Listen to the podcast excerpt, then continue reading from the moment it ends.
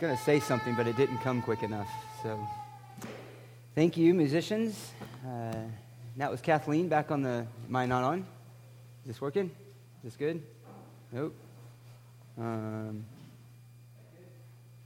that good? Uh, let's see here. How's that? All right, we'll do this. That better? All right. Great. Well, I just said thank you to the musicians for playing as we're so thankful each week to have them. And it was nice to have a classics service. It was pretty amazing that on the Titanic, so many knew that hymn. A different time of the culture, right? If you tried to do that today, um, you wouldn't have as much success. Who knows if they'd even be thinking that way. But thank you, Paul. You always bring out something about the history of the hymn. We appreciate that. So thank you. And thank you for leading us. Uh, before we begin, let's uh, just take a few moments and pray silently.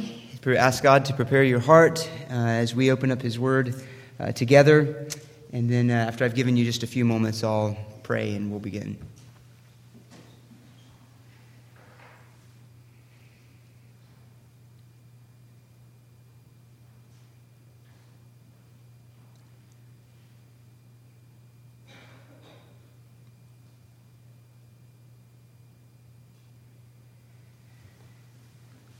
Father, we thank you that through Christ we can know the reality of those words to be nearer to you, uh, to be brought into the eternal fellowship of the Father, Son, and the Spirit through Christ, died and crucified, risen, having sent the Spirit, drawing us into this everlasting fellowship you have granted to us through all of eternity.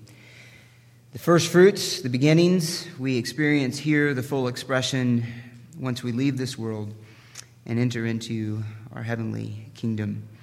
Ultimately, looking forward to the resurrection when we're clothed with our heavenly bodies, imperishable, to be with you forever.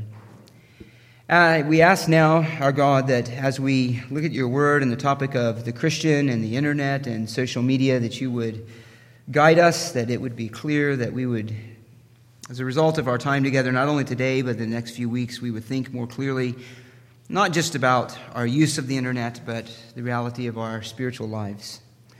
And we commit these things to you, and we pray in your name, our Lord. Amen. Well, as promised, uh, we are going to begin today uh, our look at the Christian and the internet and social media. Uh, this will be the last of our topical messages that we've done for a long time now, really, and we'll begin into a new book in the next uh, few weeks, probably maybe the next three weeks or into um, a month.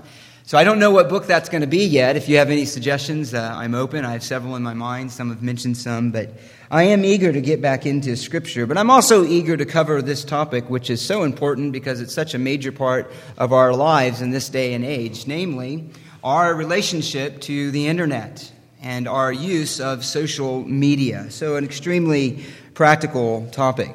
This morning, my goal is merely to introduce the idea, to give the big idea of how we as Christians are to think about the internet, some of its particular dangers. In the weeks ahead, we'll take some of the things that will only be barely mentioned today and we'll look at them in more detail. Uh, so that, that is to come. So don't expect all of that now, but I do want to just introduce the idea to us and really even just give us a broad picture of the idea of technology and the internet uh, in itself. So let's begin with that. Let's begin by addressing the idea of technology and the internet in general. Let's just consider the term technology. In its broadest sense, it refers to any mastery over creation by man to serve his purposes. It can be good or bad. Uh, one person defined it this way the tools and crafts created by humans and other species to help them adapt to their environment. I'm not quite sure where they got the other species part. That's like really, really broad. I guess if a monkey uses a rock or whatever, uh, that's counting. But, but for our purposes, our focus on technology would be man's use of this creation to his own ends. Whatever he develops as a tool or a process to achieve his purposes and his ends. In that sense, then, technology is a reflection of God's mandate to man in Genesis 1 26 to rule over creation. And it is then also a reflection of God's image in us. So, technology in and of itself is a part of the creation mandate. If no sin entered into the world, technology would still be here. Advancements would still be made. Man would still manipulate with their creativity, with their intellect, with their knowledge, the elements of this creation to advance their purposes. So, technology in and of itself is, in that sense, you could say, neutral. It is our use of it that makes it good or bad.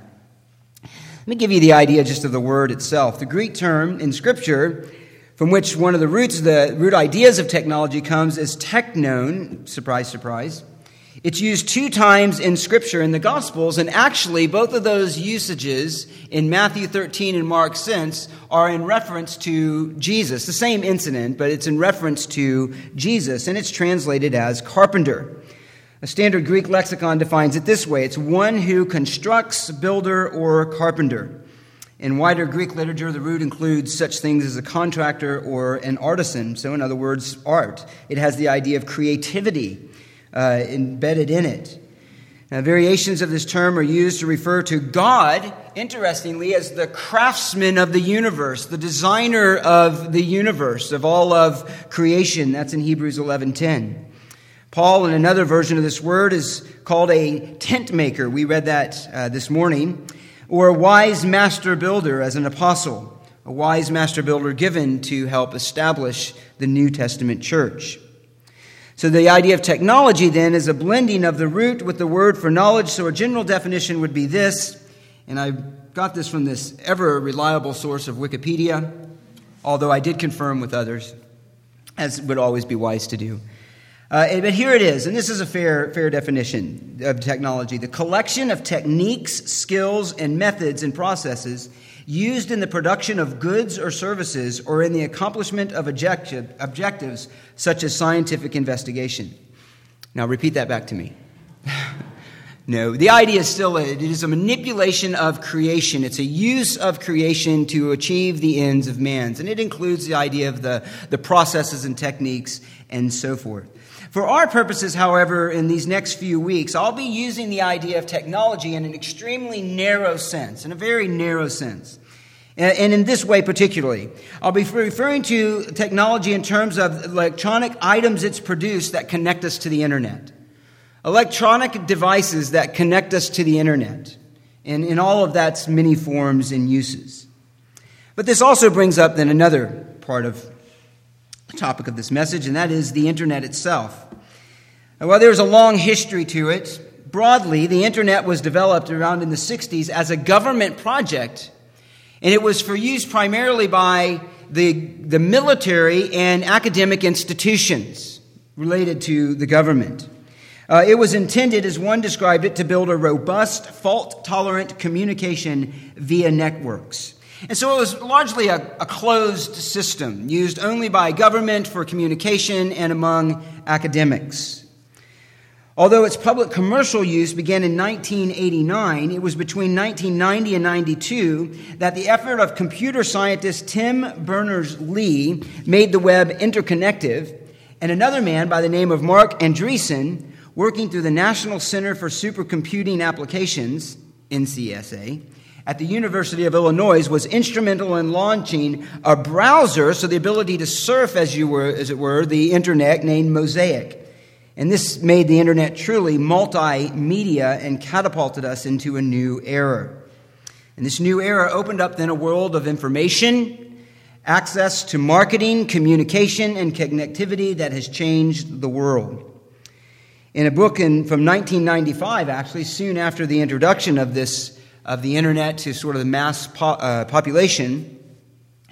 Uh, one described it in his book this way There are two ages of the internet before Mosaic and after. The combination of Tim Berners Lee's web protocols, which provided connectivity, and Marc Andreessen's browser, which provided a great interface, proved explosive. In 24 months, the web has gone from being unknown to absolutely ubiquitous. It was absolutely amazing the spread at which access to the internet so changed our culture. For those of you who don't know, the idea of ubiquitous is ever present, always, everywhere. It's there. It becomes a part of our daily lives. And it is the ubiquity of the limitless resource of the internet combined with the ever present technology that lets us have has unrestricted individual access that has changed the course of our culture, the very way that we live as humanity. It's fascinating that it hasn't been around very long, and yet it's the world that, for some of us, our children were immediately born into. They can't even imagine life without a tablet and a phone that you actually used to have to stop at a payphone or whatever. That seems like so long ago. And in some ways, it really is. In fact, the, the ever present reality of technology and the internet the amazing resources that lie at the hands of our finger or at our fingertips day in and day out has had massive massive consequences. And one of those recognized really early on with the, the access that was available to everyone was its ability to take on really even divine characteristics. And by that i mean in terms of what man attributed to it almost a religious significance uh, listen to this as one describes this. And this is a fairly long quote. I'll be giving uh, quite a few quotes, and we'll be touching on some scriptures along the way, but this is mostly just to introduce the idea of it. We'll look at some texts more specifically in the weeks to come. But listen to this description. Consumer demanded reach, consumer demand reached a fever pitch prior to the iPhone's 2007 release, with Apple acolytes camping out to get theirs. Giddy tech analyst declared much like the Western calendar marks time before and after Jesus Christ, I am certain that the mobile telecoms world will count its time in two eras the era BI, time before the iPhone, and era AI, time after the iPhone. Communications professor Heidi Campbell and Antonio C. La Pastina of Texas A&M tracked how the iPhone became divine Gizmodo blogger Brian Lam mocked a Christmas speech by Pope Benedict XVI that asked, Is a Savior needed? Lam answered this Of course, we still need a Savior. And hopefully, our shepherd, Steve Jobs, will unveil Apple's cell phone thingy, the true Jesus phone or J phone, in two weeks at the Macworld keynote. It shall lift the hunger and disease you speak of from the land, as it will cure the rabid state of mind infecting Mac fanboys boys like yours truly. In fact, the term Jesus phone caught on, becoming both a term of enthusiasm and derision with the Canadian National Post mocking American gullibility in this way The iPhone cometh, the day the mute will talk, the deaf will hear, and the lame will walk. In other words, it really replaces God. It replaces God. Speaking of Steve Jobs, a 1981 Times Magazine article said this of him he possesses a smooth sail pitch and a blind faith that would have been the envy of early Christian martyrs. He is positively hypnotic when he takes the computer gospel to the young. Now, while many aren't going to be as religiously crass as these and others that could be repeated, the reality is, practically speaking, for many and for a culture at large, the iPhone or smartphone and tablet technology has replaced the need for God Himself. In, any way, in other words, it's taken on some of His own attributes. Let me just describe that a bit. For one, it's omnipresence. It's the idea of its ubiquity. It's always with us wherever we go. It's omniscient. Just ask Siri for anything you want to know, and you can have instant access to it. It's omnipotent. At the click of a button, it can deliver all my desires and has the potential to cure the world. It has, it's all benevolent, satisfying my every whim and desire instantaneously. Indeed, these are things that used to be, or in large measure, were recognized to come solely from God. There is nothing it cannot do. It entertains my children. It gives me directions for wherever I want to go. It finds me when I'm lost. It provides me with endless music, movies, information, or entertainment.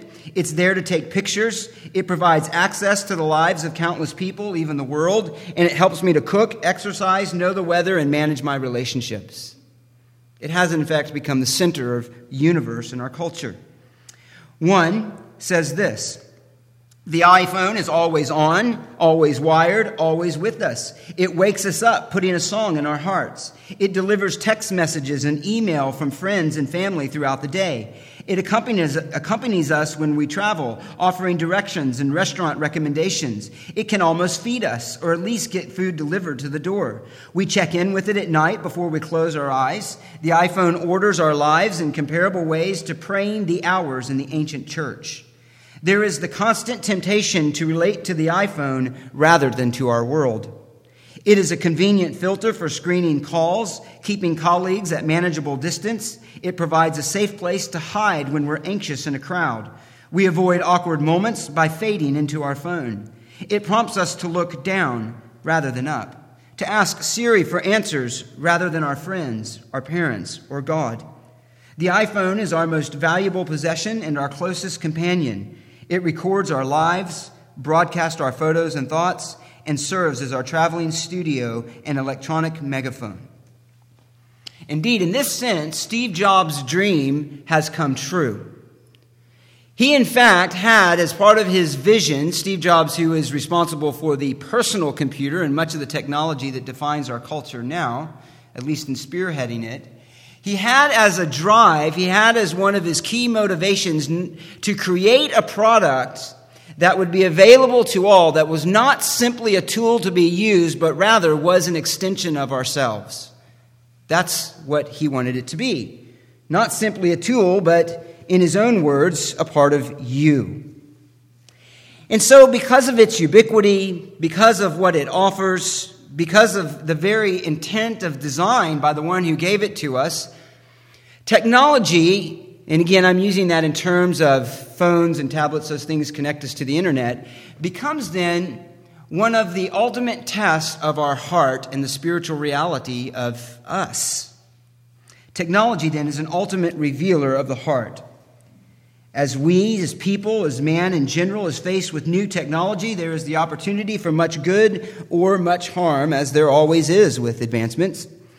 And in this sense, then, you could say, again, that technology is neutral, but its use is not. In other words, you could make that comparison to like a gun, right? A gun is an evil. A gun sits on the table. It's the person who picks it up and uses it either for good or for evil. And so, in some ways, it is with technology. The potential outcome of technology has everything to do with the user, which has everything to do then with the heart. And the great draw and the test and the temptation of the internet then is this that anything and everything your heart desires and your mind conceives is at your fingertips. Essentially, it provides a platform for expression of every thought and self gratification and immediate fulfillment of every desire, and all restraints are gone. Because it also offers something else anonymity, something that we'll talk about down the road. But because of these things, it then serves as the ultimate revealer of spiritual reality. One has said this too often, what my phone exposes in me is not the holy desires of what I know I should want, not even what I think I want, and especially not what I want you to think I want. My phone screen divulges in razor sharp pixels what my heart really wants. The glowing screen on my phone projects into my eyes the desires and loves that live in the most abstract corners of my heart and soul finding visible expression in pixels of images and video and text for me to see and consume and type and share. This means that whatever happens on my smartphone, especially under the guise of anonymity, is the true expose of my heart, reflected in full color pixels back into my eyes. So, our use of technology becomes uniquely in our age one of the most uh, immediate reflections of our own heart and spiritual reality. In this way, it gives a new application to Jesus' words in the Sermon on the Mount in Matthew chapter 6. He says this uh, Do not store up treasures for yourself on earth where moth and rust destroy, where thieves break in and steal. Store up yourself treasures in heaven where neither moth or rust destroys, where thieves do not break in or steal. Verse 21 of Matthew 6 For where your treasure is, there will your heart be also. The eye is the lamp of the body. So then, if your eye is clear, your whole body will be full of light. But if your eye is bad, your whole body will be full of darkness. If then the light that is in you is darkness, how great is that darkness? And although the immediate context there, of course, is wealth, the storing up of treasures on this earth rather than treasures in heaven, the universal principle that applies to all is this where your treasure is, there will your heart be also. And so the rise of technology prov- provides the new opportunities to know what we treasure. So, questions we ask ourselves are what do you find most preoccupies your heart and your thoughts? How much of it is centered around your phone or electronics in general? He ends that little section there in Matthew chapter 6 with this No one can serve two masters, for either he will hate the one and love the other, or he will be devoted to one and despise the other. You cannot serve God and wealth. We could say you cannot serve God and the internet and our electronic toys. Either we will delight in spending time alone with God, or we will be preoccupied with the worship and service of God in our hearts and our time given to serve Christ, to grow in spiritual disciplines and holiness, or we will be preoccupied with Twitter, Facebook, online shopping, Instagram, news, entertainment, or whatever else things that will consume our time and affections through these little devices. The phone reveals this. It reveals what we worship, it reveals what we truly love. So, as technology is available, it introduces a new set of choices, temptations, and consequences. A whole new realm that enables our hearts to be exposed and our deepest desires and longings to be expressed within this new era. So, then another point then is that technology then calls for wisdom. It calls for wisdom. The worst thing that we can do with all that is available to us and all that is at our fingertips is to be unthinking or to think superficially about the choices that we make and the opportunities that lay before us and the consequences our choices will bring. So, just one example, and again, we'll talk about these things more down the road. But one example of superficial thinking would be like this to think that internet or social media is not different than any other activity, any other way of connecting with people. In other words, to say playing a game through the video gaming on the internet or some other kind of game with a phone is the same as playing a game with friends, a board game or whatever. That would be superficial thinking or to be totally unthinking altogether and assume that internet social media is neutral and therefore set no limits or restraints on its use by yourself or for your children and simply to adopt it wholeheartedly as the way things are, the way that it is, no more harmless than anything else or any other advancement that has ever been made. Now, either of these two errors have dominated our relationship to the internet, social media, and the new technology of electronics in general.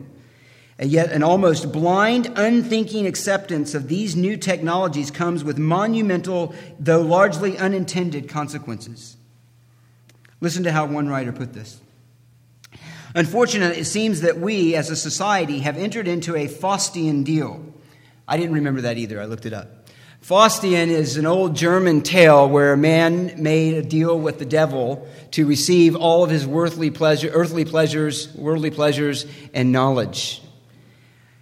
That's the idea. So we've entered into a Faustian deal. Yes, we have these amazing handheld marvels of the digital age, tablets and smartphones, miraculous glowing devices that connect people through the globe and can literally access the sum of all human knowledge in the palm of your hand. Amazing. But what is the price of all this future tech? The psyche and soul of an entire generation the sad truth is that for the oh so satisfying ease, comfort, titillation of these jewels of the modern age, we've unwittingly thrown an entire generation under the virtual bus. Just unthinkingly, it just happens. The new gizmo comes out, we get it, we use it, it's how life is. But do we stop and ask ourselves the questions why do we use it? Why do we love it? How do we use it? What effect is it having on my lives? What are the short term effects? What are the long term effects? And this is, in fact, being recognized by more and more, even from those within the industry, who are lamenting their role in providing something to our culture that has had such devastating effects. What are some of these effects? Let me just give you a few. And again, I'm just introducing ideas. One is this it has physiological, in other words, effects on our body, and psychological effects on our mind and the soul. Let me explain this just a bit. The express goal of technology, and when I say by express goal, I mean by those who present it to us. I mean by those who are the CEOs, the designers, and the gurus of the tech world, of Silicon Valley is often used just to capture all that together. The express goal of technology giants is to enslave you to their products. As a matter of fact, one writer noted that in an interview with Anderson Cooper, he says this former Google product manager Tristan Harris told him, that is Anderson Cooper, Silicon Valley is intentionally engineering your phone, apps, and social media to get you hooked. There's a whole playbook of techniques that, use, that are used to get you using the product for as long as possible. Every time I check my phone, I'm playing the slot machine to see what did I get. This is one way to hijack people's minds and to create a habit. They put a lot of money, money research, and energy into divine, designing a device that will make you enslaved or addicted, whatever you want to say. But the idea is being enslaved to it. There is a great deal of research and intention behind creating an device and an environment in the use of that device that makes you always think there's one more thing to see, there's one more thing to find out. There's one more angle I haven't looked at. There's one more review to read. There's one more product to search for. There's one more option. It's designed much like the casinos of Las Vegas to keep you entrapped and engulfed in that world so that you lose track of everything else. It's designed to that end.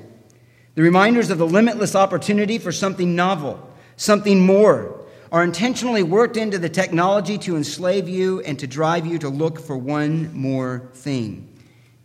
As I just mentioned, if it's shopping, it's the need to check one more site, compare one more price, read one more review. If it's pornography, it's the lure to see one more person naked, to view one more sexual scene or encounter. And each one more strengthens and embonds the enslavement and the bind that it has on our heart and in our soul of those who give themselves willingly to it. It is illustrating in some way the principle that Jesus mentioned in John 8:34, everyone who commits sin is a slave of sin. Another means of creating enslavement is through the manipulation of the, pro- uh, the uh, to produce dopamine in the body. This is a physiological effect, actually. I found this very interesting. One, one person said this Brain imaging research is showing that glowing screens like those of iPads are as stimulating to the brain's pleasure center and is able to increase levels of dopamine, the primary feel good neurotransmitter, as much as sex does. So, in other words, that, that part physiologically that creates the sense of pleasure within us that's related to many things food, sex, entertainment, so on is manipulated by these electronic devices. Dopamine is caused by the use of drugs, exercise, even food. In fact, the effect of this on the body in a positive usage is so strong that they now have therapy, pain management therapy. This is interesting. It's a virtual reality game that was designed actually for those who were uh, victims of extreme burns, who were in constant pain, uh, who were on morphine long term this new virtual reality technology uh, is given to them, and actually, what it produces in terms of the dopamine effect is so effective uh, that they actually go off of the morphine and find more comfort and escape from the pain in this virtual reality. It's all the way that it manipulates the mind physiologically, and then what that produces physiologically in the body. The production of it through electronics and the corresponding enslavement in it engenders through such powerful stimulation has been epidemic. In fact, it has been variously called electronic cocaine, and that was by the director of neuroscience at UCLA.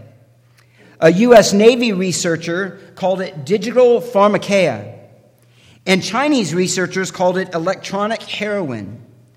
The prevalence of the effect of this uh, ability of virtual reality and technology to create dopamine within the body is so excessive and so great that one has noted this China has identified internet addiction disorder, IAD, as its number one health crisis.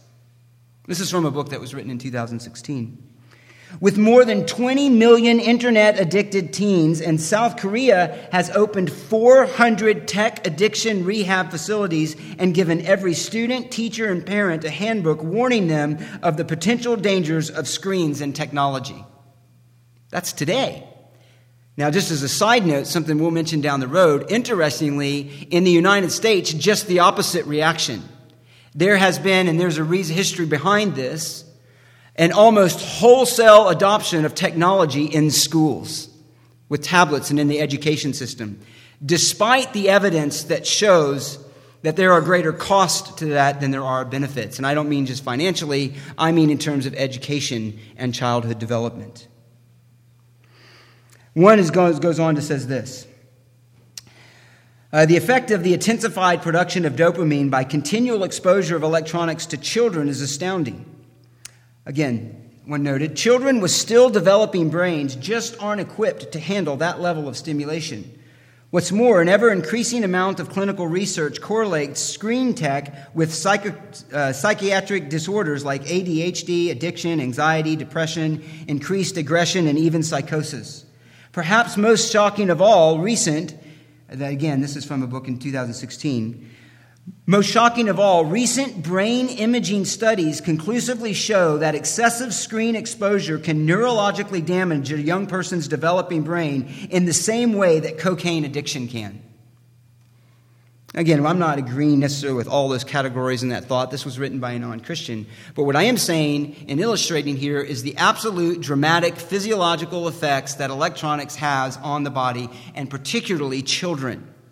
In many other studies, it's shown to mimic the effects, particularly long term, of narcotic drugs and drug use. And in fact, the same enslaving properties behind much drug enslavement is found even in phones. One of the strongest ways that this is demonstrated is actually in the world of gaming, and I'll mention that in the future. There's some incredible, incredible effects that this has. So much so that, in fact, the Department of Defense, uh, the Department of Defense has a whole research wing or element to it that is researching the effect of gaming on military bases because it leads to childhood neglect, crimes. They even have a new epidemic in terms of this where people check out of society, have increased uh, violence and aggressive tendencies, especially in children. Some, even whom they can go to their room, they hide out in it, so lost in this gaming world. Uh, that they have bottles lined up in front of the TV just so they don't have to stop to go use the restroom. They stop eating, and the child neglect part is stop caring for their children. So it has massive, massive effects. Not all go to that extreme, but the causes that produce that are available in some level to all. Now, of all the massive implications of this, again, some of which we'll touch on down the road, probably the greatest is this, and this is in relation to our children, is that it blinds the mind and the souls of our children and as well as us, to the true glories of God, the pleasures of God, His glory in Scripture and creation, which is all around us. Now, we see this all the time, don't we? You could be in the most beautiful setting, and what do you see if you look around with families on vacation? Right? Is that wrong? As a matter of fact, again, it was so much in Asia that they had an old commercial. I, I, I don't know if I could find it now. You can find it on YouTube where they had a whole commercial campaign of, of trying to get people to put their phones down and, exa- and, and actually enjoy the people that are around them. It's actually a sweet commercial. But the most important reality is that it glues and takes the eyes of our children and even our own eyes when we're so committed to it, and it blinds us to those glories of God that are all around us. Again, we know this, but I think one of the most striking illustrations came from one author. And let me just tell you this I found it to be very powerful. And he's recounting a vacation in Greece in which he found himself with his wife on the island of Crete, actually. He says this describing the place where they were. It was a remote coastal village of Loutro. It's a magical place, stunning, sun drenched Greek beach with laughing bathers splashing around in the clearest blue water. A beautiful, tranquil place that time forgot.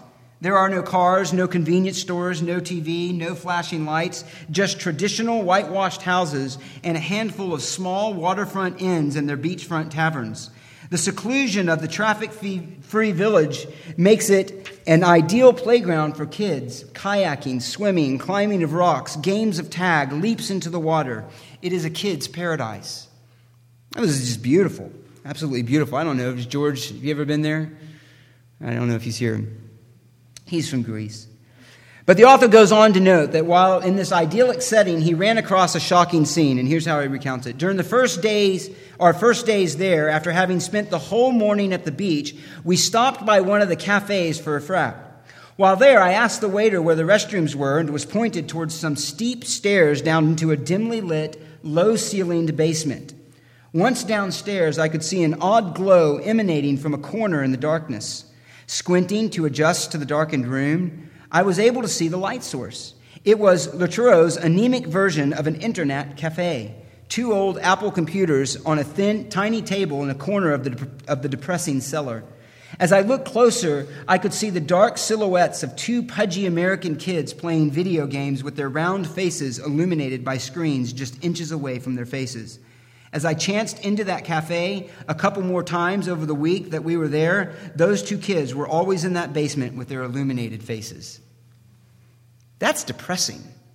That's depressing. And yet that goes on constantly. Matter of fact, statistically, there's been this dramatic decrease in children's exposure to outside play. Why? Because they're engaged on inside electronics. There's been a failure of the ability to, to foster imagination, creativity, and experience of the world around them because their world is wrapped up into this little screen in front of them. They are isolated. Now, well, again, we'll talk more about that. But exposure at an early age, as well as the massive exposure of teens, has other developmental consequences as well the ability to concentrate, to have sustained thought, to reason. All of these are massive effects. Let me mention some of the sociological effects. Those are some of the physiological effects and effects on the mind. What are some of the social effects? Let me give you a few. First, it creates an individualistic mindset that fosters isolation rather than community. In other words, autonomy, which is funny, not in a funny sense, but because that is exactly the opposite of the pill they give to sell it. The whole idea of technology and social media is to create and foster community. The one thing it destroys is community and relationships. Not surprisingly, the computer revolution that really began with Apple under the charismatic leadership of Steve Jobs flowed in large measure from a spirit of rebellion. Steve Jobs was himself sympathetic and identified with much of the countercultural revolution ideals of the early 60s, which touted rejection of the establishment. Indeed, if you'll remember, those who have been around long enough, that was the entire early campaign of Apple Computer. It went like this. Let me read. Here's, here's to the crazy ones, the misfits, the rebels the troublemakers, the round pegs and square holes, the ones who see things differently. They're, that actually was one of the key marketing campaigns of Apple. They're not fond of rules and they have no respect for the status quo. You can quote them, disagree with them, glorify or vilify them. About the only thing you can't do is ignore them because they change things. They push the human race forward. And while some may see them as the crazy ones, we see genius. Because the people who are crazy enough to think they can change the world are the ones who do. That was the Apple campaign slogan. What I found interesting in that, or find interesting in that, is that there is an element in which that is true. In fact, that's exactly how Jesus and his apostles would have appeared to the first century culture in which they came, right? This crazy, radical, wacky rabbi. The apostles going out with this intensely strange message. breaking free from their culture and their religion as it was seen by the world at large. There, there is an element of that that's true. The difference is this motivation and vision. Jesus' radical ministry was driven by obedience to the Father, was motivated by love and self sacrifice, even death and atoning death on the cross for the redemption of others. It was to give himself as a sacrifice in perfect obedience to the will of the Father to bring about the salvation of others. Apple's radical attitude is obedient only to one's personal sense of mission, not at the price of self sacrifice and love for others, but the establishment of your own identity. In fact, this is precisely reflects the history of Apple and the history of Steve Jobs himself. Incredible. So, one is it creates a sense of isolation, autonomy, and individualistic mindset that detaches rather than draws near. Two, another social consequence it dehumanizes people by diminishing the sense of personhood. It dehumanizes people by diminishing a sense of personhood. And if you're wondering, these are negative. There are some positive things that we'll look at down the road, of course. But I want to emphasize these because these are the ones that are most dominant. On this point, the medium fosters a sense of connection without physical presence. And that's huge. That's really huge. It fosters a sense of connection without physical presence. It is the nature of interaction via the internet that inherently diminishes the reality of personhood, real humanity of the other person. There can be a tendency to only view the other person and other people in terms of their political position, religion, or some other identifying mark before we identify them as a person made in the image of God. One author identified this tendency uh, to see other people only by a label as this that they're seen as the repugnant cultural other. he, he, he abbreviated that by RCO, repugnant cultural other. Commenting on this, the author, uh, Alan Jacobs of How to Think, says this This is a profoundly unhealthy situation. It's unhealthy because it prevents us from recognizing others as our neighbor. This tendency is highlighted when we do not have to address a person face to face. We say things over Facebook and Twitter that would never be said in person. Now, of course, this is recognized even in Scripture, right? We have the parable of the Good Samaritan. There were many others who walked by him. They weren't aware of this person via the internet, but by presence, and yet their heart was cold to them, and they treated him with disdain and indifference and were callous to his suffering.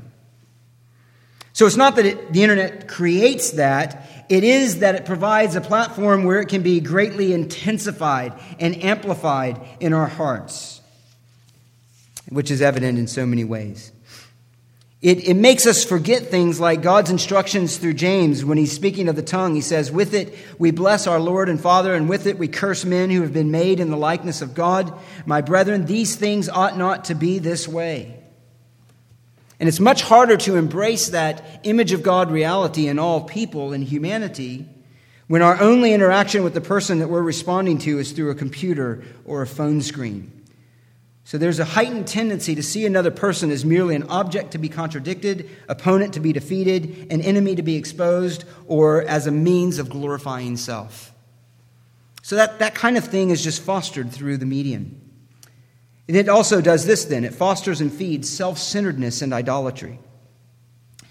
Again, the very nature of social media is founded on the presentation of ourselves to others. Again, there are, there are positive uses of social media that we will cover in the future. I'm pointing out just one part, but the most pervasive part. It is the ubiquitous pull to publish to the world what we like, what we don't like, what we're doing, where we are, what we're wearing, who we're with, random thoughts we have, our opinions, our preferences, our experiences. That's the whole nature of social media is this, self-publication. To put myself out to the most maximum number of people that I can. It's self-promotion. It's the very nature of what it is. With this, there is also the ability and tendency to shape a view of ourselves that is selected, intentional, and the most flattering, or at the very least, guarded, in a way that we can't do through personal interaction. Just consider this, and again, This will be a whole message down the road. But Paul laid a cornerstone of our interaction with one another in these words Listen, with humility of mind, regard one another as more important than yourself. Have this mind which was in Christ Jesus. Philippians 2. One of my favorite descriptions of humility is this self forgetfulness. Self forgetfulness. But even specifically, this, biblically, it's self forgetfulness in service to others. Self forgetfulness in service to others. It is difficult to see how Facebook, Snapchat, Snapchat, Instagram, and whatever else there is for means for publishing ourselves, how it fosters a Christ like characteristic when the whole design or primary usage is to put ourselves on display for others to see.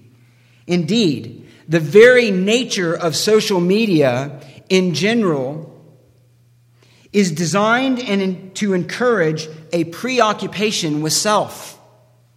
A preoccupation with self, and with an invitation for others to join in with our preoccupation with self. Conversely, it can promote preoccupation with others, not out of concern to serve, but to compare. In other words, there is the constant urge to see what other people are doing, where they are, what they're experiencing, wearing, etc not as a means of serving them, but becoming either envious or depressed over what they have or are doing that you don't, or what they're doing and you're not, or who they're with and you are not, and so on. So it's reciprocal. One side creates their own selected self image and picture of life, others gaze on it with covetousness. It's no surprise that there has been a sharp and dramatic increase in depression and suicide among youth with the appearance of social media as a part of our culture. Direct correlation, massive correlation, and a whole host of other things too. And it corresponds again directly to the rise of social media. It encourages and facilitates as well cruelty and depression. The increase of depression among, I just mentioned this, youth and adults has been dramatic. It also has an insidious opportunity for cruelty through the forms of bullying, oppression, and manipulation. You heard these terms revenge porn. In a hypersexualized culture where every sexual escapade is filmed, it's then used to manipulate others and to do them harm. Bullying, because people are constantly attached with no escape, particularly in our youth culture, ever from the oppression and the presence of all of their peers through the use of this device. It, it produces massive depression, overwhelming oppression. There's no escape. The home that used to be a place of refuge behind closed doors, a sanctuary of family to enjoy one another's presence and to share is no longer that because what goes with these youth, in so many times, and often including their parents as well, is this little device that keeps them constantly attached to the world outside. So, seriously. So, what are, just to end this, some general principles that should guide us? And again, we'll talk about these things in more detail down the road. What are some general principles and guide us? Let me give you three. One is as we think about as Christians what the internet is and social media and so forth as we think about our interaction, which there's much good and healthy interaction too. But in light of the dangers that seem to be the most pervasive, the first general principle is this that we must watch over our hearts. This is ancient wisdom, isn't it? Proverbs 4:23. Watch over your heart with all diligence, for from it flow the springs of life. We need to be rightly introspective and have spiritual awareness of the effect that our habits and relationship to technology and electronics is having on our affections. We need to be spiritually aware of what effect it has in our heart. We should pray often with David in Psalm 139 2, or 20 uh, something. Search me, O God, and know my heart. Try me and know my anxious thoughts, and see if there be any hurtful way in me, and lead me in the everlasting way. We should be diligent then to guard our hearts and to guard our minds. We need to, especially as Christians, and let me suggest this to you, we need doubly so as Christian parents for our children. That we're not unthinking about technology. Second is this We need to watch over our hearts, firstly, and secondly, we need to have clear spiritual priorities and commitments. 1 Corinthians 10:23 Paul says all things are lawful but not all things are profitable all things are lawful but not all things edify. So we need to ask deeper questions not what can I do what do I want to do but what should I do? What effect is what I do going to have on my heart and my affections, my worldview, my relationship with others? We need to ask ourselves those questions. Proper worship must be our priority, for the Father seeks true worshipers, those who worship in spirit and truth. So we ask ourselves questions like this What is it that you truly hunger for? What is it that you truly hunger for? What is it, as you can review your day and the things again that preoccupy your mind, what is it that you're willing to sacrifice time, resources, and effort for? Because that will tell us what we worship, and that will tell us the things we love. When given the choice with any spare time, where is the first place you go? Time with the Father in prayer, scripture reading, or some activity that centers around a smartphone or a tablet or a TV? That tells us where our desires are. But I would add this the problem isn't really the draw of electronics. It isn't that we are completely satisfied with the pleasures of electronics and technology because we're not. You keep going back, you keep thinking one thing's going to be it, and you just want more and more and more and more and more, and it never really delivers what it promises. It isn't that we are so completely satisfied with the pleasure of electronics and technology, it is that we are so little satisfied with Christ. We have such a little sight of His glory and His beauty.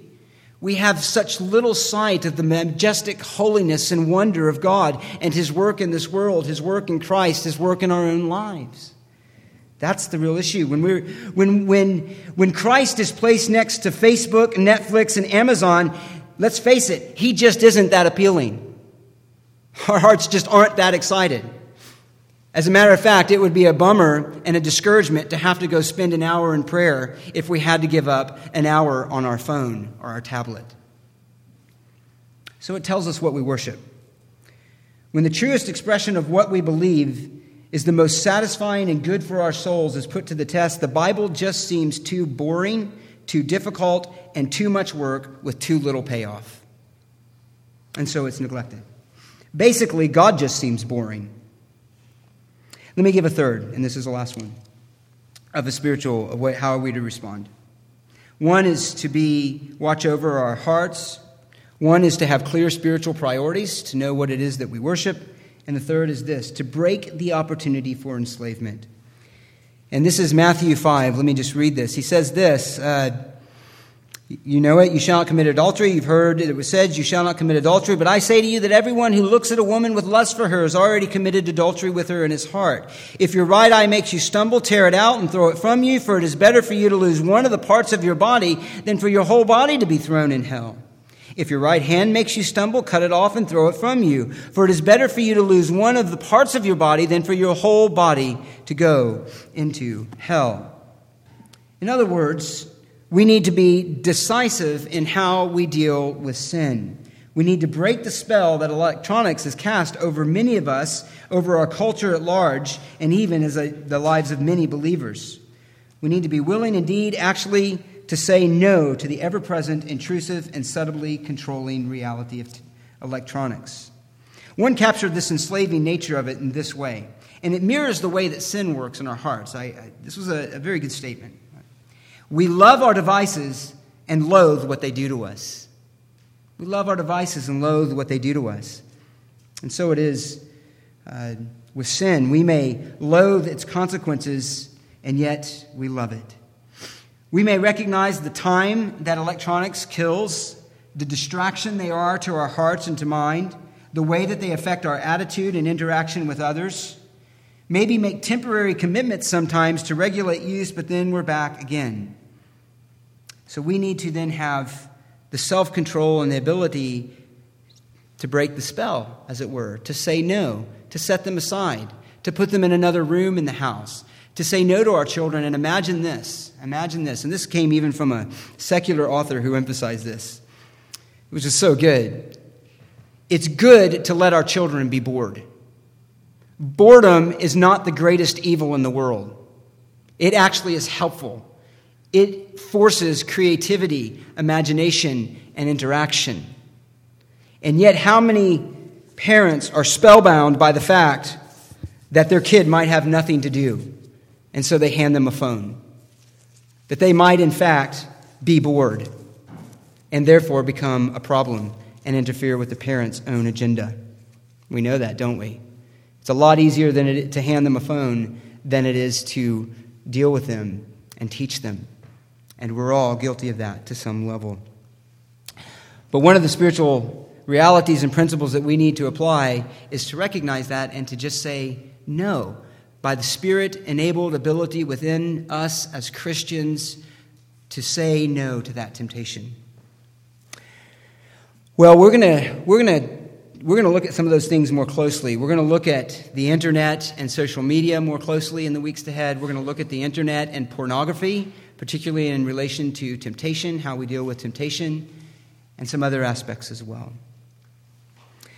But let's think about these principles let's think to ask those questions of the things that are evidence that our heart worships as we try to live holy, pursue Christ likeness, and live out the reality of the gospel in our lives in a world that is taken with the internet.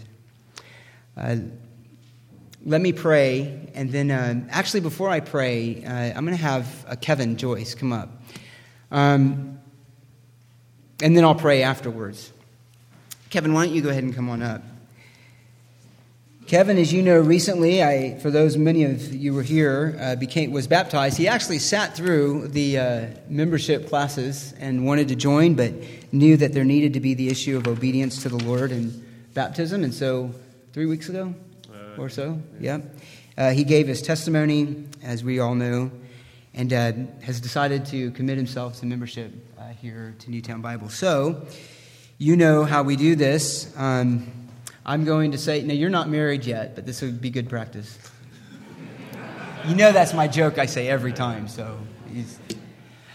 But this is, in fact, a reflection of your commitment to us and our commitment to you as a local expression of the body of Christ. So I'll make a statement to you and you just respond, I will. Will you hereby commit yourself to Christ and this local body to work toward unity? Not forsaking the assembly, and serve wherever there is a need, and particularly in those areas in which God has uniquely gifted you. I will. Will you commit yourself to faithfully lift up the needs and concerns of others, the church, and the community in prayer? I will. Will you commit yourself to the pursuit of spiritual growth in the Word and to encourage, reprove, and discipline others in love as God gives you opportunity? And will you commit your time, energy, and resources as God prospers you to the building up of this local expression of the body of Christ? I will. And now let us confirm our commitment as well. Uh, to the congregation, you can just respond uh, with, We will. Will you commit yourselves to love and serve these by me or Kevin by meeting their needs as they come, to lift him up in prayer, to lovingly come alongside him in encouragement, discipleship, humble reproach, and service as the Lord gives you opportunity? Then, on behalf of the leadership of Newtown Bible Church, we welcome you uh, into uh, formal membership uh, here at Newtown Bible. Let me pray. Father, we're so thankful for how you build your church. We're so thankful for the, the gift of every saint that you have brought here. We're thankful that we worship together, that we serve together, that we grow together, that you have designed true spiritual community as a primary means in how you facilitate and encourage and produce growth in our hearts. We thank you for Kevin. We ask you that you will continue to grow him and to use him among this body, and that you would be so kind as to use us in his life as well as we all mature together into the image of Christ. We thank you again for your kindness to each one of us here in the gospel, for bringing us from darkness to light, the domain of darkness, to the kingdom of your beloved Son. And Lord, we do ask that you would make us wise as we look at these matters of social media and the internet, and that we would navigate them with wisdom and holiness, and with the consequence that we can more clearly bear the fruit of our spiritual pursuits of setting our minds on the things above, individually and as a body. So we thank you and we pray these things in the matchless name of Jesus. Amen.